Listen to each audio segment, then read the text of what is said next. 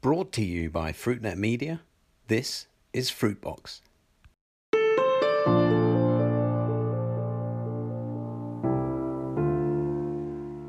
Hello, welcome to FruitBox, FruitNet's series of conversations about the fresh fruit and vegetable business with me, Chris White. Every week I talk down the line from here in London with people from across the world of fresh produce about some of the biggest issues they face today. I want these 15-minute conversations, which we now broadcast once a week every Thursday, to give you the best insight into how to do better business in fresh fruits and vegetables. Now, today on FruitBox, I want to continue the discussion that we started last week about Peru. Of course, the Latin American country has been in the headlines for all the wrong reasons in the last few days, as tens of thousands of Peruvians took to the streets of their capital city, Lima, to protest against the overthrow of the country's president. We heard too in last week's episode how Peru has been the stellar performer in Latin America in the last decade and more, growing its fresh fruit and vegetable exports by double-digit figures one year after the next, much of this new demand coming from Asia. To discuss Peru with me this week, I'm delighted to be joined down the line from Lima by Steve Mogami, the co-founder and chairman of AgroVisions. Hi, Steve. Welcome to FruitBox. Thank you for having me, Chris. Now, Steve, you live and work in Los Angeles and base yourself at your farms in Peru several times a year to oversee the huge operations that you've built in Peru in recent years. You've invested literally millions of dollars in the last decade in Peru. This kind of political instability must be a worry, surely. Yeah, Chris, volatility in politics is nothing new to Peru or to the Latin America as a whole. But whoever has been in power over the last years has been business friendly. And we don't see that changing. Of course, politics gets the headlines, but fundamentally, Peru continues its strong growth in industries like agriculture. It's a vital strategic sector for the government and Peru's largest and most important employer. Peruvian politics and politicians of all stripes know the remarkable power, Chris, of the fresh produce industry to provide large-scale, stable employment and lift communities out of poverty. I can quite understand that the fundamentals are really very solid, and there's every expectation that things will get back to normal pretty soon. And far be it from me to mention that every country, I mean, even your own, goes through its own political stresses and strains now and again. Now, let's put these issues of politics to one side. I want to know kind of what attracted you and your colleagues at AgroVision to Peru in the first place? Great question. Peru is a phenomenal place in which to grow. We are blessed with climate ideally suited to our core products. We have over 2,000 hectares now planted of primarily blueberries, but also grapes, asparagus, avocados, all of which really flourish here. The climatic conditions are like a natural greenhouse, allowing us to grow consistently higher quality produce with less protective infrastructure than you need in other growing regions, growing for the same seasonal window. It has not been, though, without its challenges. We came here back in 2012. It literally was a desert with virtually no vegetation. We have virtually built our operation out of the sand. Peru is a pro-investment country with strong fiscal reserves. Peru has free trade agreements with all the key countries that we trade with and we sell to. And Peru has established one of the lowest inflation economies in Latin America. There's a series of different impressive economic statistics I won't go through, but it's quite impressive where it's come from.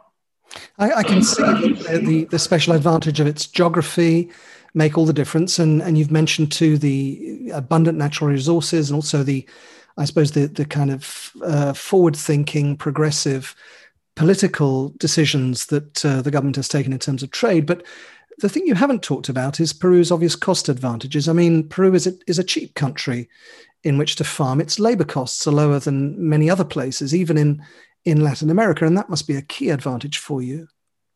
The availability of labor in Peru has enabled us to grow on a scale not possible in other countries that we have explored. The country is making impressive progress in its unemployment reduction. And being one of the top agricultural employers in Peru, we have been able to make a very positive impact in the country. We are also raising the standards of living through employment. So nearly half of our employees are women. And for many, this is the very first time they've ever held a formal job. We support our workers with the most basic of needs, including things like getting a bank account. So it's really positive. Our worker welfare program is incredibly important to the company and to me personally, Chris. We support the community through our social programs in many ways, from healthcare to youth education and sports, and programs enabling women empowerment as another example. These are all extremely good points. And as you say, you've created many thousands of jobs in Peru. And as you mentioned too, rural jobs. And I know that these incomes sustain many families in what remains still a relatively poor country. But rates of poverty have reduced sharply in recent years. And statistics show that the number of Peruvians on very low wages has more than halved in the last decade. I know that fruits and vegetable exports have played a huge role in this poverty reduction. As you said, that's very, very, very important to you. Employing nearly 12,000 local people at any time is a huge responsibility, and we're very conscious that our farming and packing activities have huge potential to make a positive impact.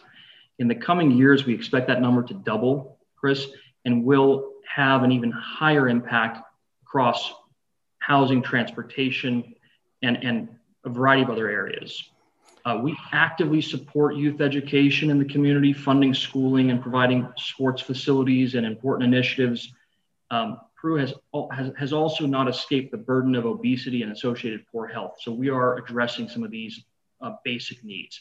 We want to create an opportunity whereby work with AgroVision is the first step on a life-changing ladder, both for the individual, their family, and their community. Some of our foundational employees are stepping into junior management positions, and we are proud when we see people turning a job with us into a lasting career. So we really think of AgroVision as a family, and such is the tight-knit community in which we operate. And so you're saying that you expect you might be employing as many as 24,000 people in future years? Yes, exactly. That's incredible. Now let's look to your export effort. And so much of Peru's effort in the last years has been targeted at markets in Asia that are actually further away than any others. I mean, further than North America, where you're from, or further than Europe, where I'm from. You mentioned the sustainability of your farming operations, but how sustainable is your supply chain if your main market is so far away? Sure. People want to eat fresh, health-giving berries and produce all year round, and there are many health advantages, as we know, to them doing so. The most sustainable way to supply this fruit to our Northern Hemisphere winter markets is by growing them using low-carbon farming methods with the most efficient supply by sea. Importantly, investors are also attracted to a more ethical, sustainable investment than ever before. And so we, as a business, as a company, AgroVision is particularly discerning in our work in investments across our projects with a particular focus on impact beyond returns. And we align them with our values and our ambitions. Mm. Now, talking about your values and ambitions, you spoke at the opening of our Asia Fruit Congress just the start of this week about how important you hold health and nutrition to be, not just for yourself and your family, but for your consumers in Asia. And it seems Asian shoppers really can't get enough of the fresh fruits and vegetables you're growing, can they? It's true. We've experienced phenomenal growth over the last 3 years in Asia, Chris. AgroVision is the leading premium quality berry supplier into China, and we have one of the longest seasons of supply, stretching from August through into early April. Since our initiation, we have focused on producing a specific quality fruit for China and selecting our varieties and techniques to deliver to this standard. However, just as in any maturing market, consumers are becoming more discerning, inspired by new, larger, sweeter, firmer, more delicious berries. And we feel it's our responsibility to continue to respond to that call. And I know in China that there's a very specific correlation between eating blueberries and eye health, and myopia in China is an issue for people. Now, you're a major investor in agriculture. And one of the things I know about investment in farming is that you're always looking for new things. That's the nature of you guys who invest, and to be one step ahead, both of the competition and I guess of the consumer. You always want to bring the consumer new things. Now, product innovation, I know, is a huge deal for you. Tell me what you're doing in that department. Absolutely. It's true. Innovation is at the heart of AgroVision's research program, with a greater and greater commitment each year on delivering enhanced quality through varietal and technical development. Our aim is to be always improving that eating experience for the consumer. One key uniqueness for AgroVision, though, is the speed at which we are able to roll out and implement development of new farms and new production, new supply. And that oftentimes includes new and kind of the latest varietal production. And this is enabled in part by the climate, but also by the culture that we have sought to build within our company, the energy and agility we have to create this, really allows us to reach further than we feel most.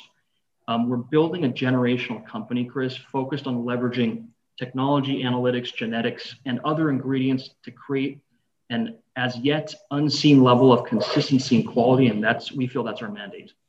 Now, I can imagine, again, you as an investor, you're restless to look at new investments elsewhere, not just in Peru. You've been working there, as you said, for quite a number of years. Do you see opportunities close by, say in Colombia or Ecuador? And do you ever see the day when AgroVision might be growing these wonderful products in Asia? That would really be something. Interesting topic. Our vision is global. We see immense future growth opportunity in our product portfolio, and we're humbled by the opportunity we have to improve the livelihoods for the people in all of our growing communities. If our consumers and customers continue to tell us they want AgroVision fruit every day of the year, and if that creates a demand-driven opportunity to expand into new territories like Asia and domestic production in that market, why wouldn't we respond to that? Well, I'm looking forward to watching the story as it unfolds. Steve, that's all we've got time for today on FruitBox. I was joined down the line by Steve Magami, co-founder and chairman of AgroVision. Steve, thanks so much for coming on FruitBox today. Thanks, Chris. Now, you can find today's conversation with Steve and the many others I'm having here at FruitBox on our website, fruitnet.com. As I mentioned, Steve opened our Asia Fruit Congress on Tuesday this week, and you can watch what he and the many other expert speakers and panelists had to say by going to asiafruitlogistica.com, where the whole Congress is available to view on demand. Do watch it. It's really good. And while you're there, sign up as a visitor and meet up with the many companies from all over the world who are taking part in the first ever digital trade show for the business in Asia, Asia Fruit Logistica On. And don't forget to tune in next week and the weeks after, when I've got more great guests coming on the program. In addition to our website, I post every FruitBox interview on my LinkedIn profile, so give them a like and even a share, and we'll get even more people listening in every week. That was FruitBox, and this is Chris White. Thank you so much for listening. Goodbye.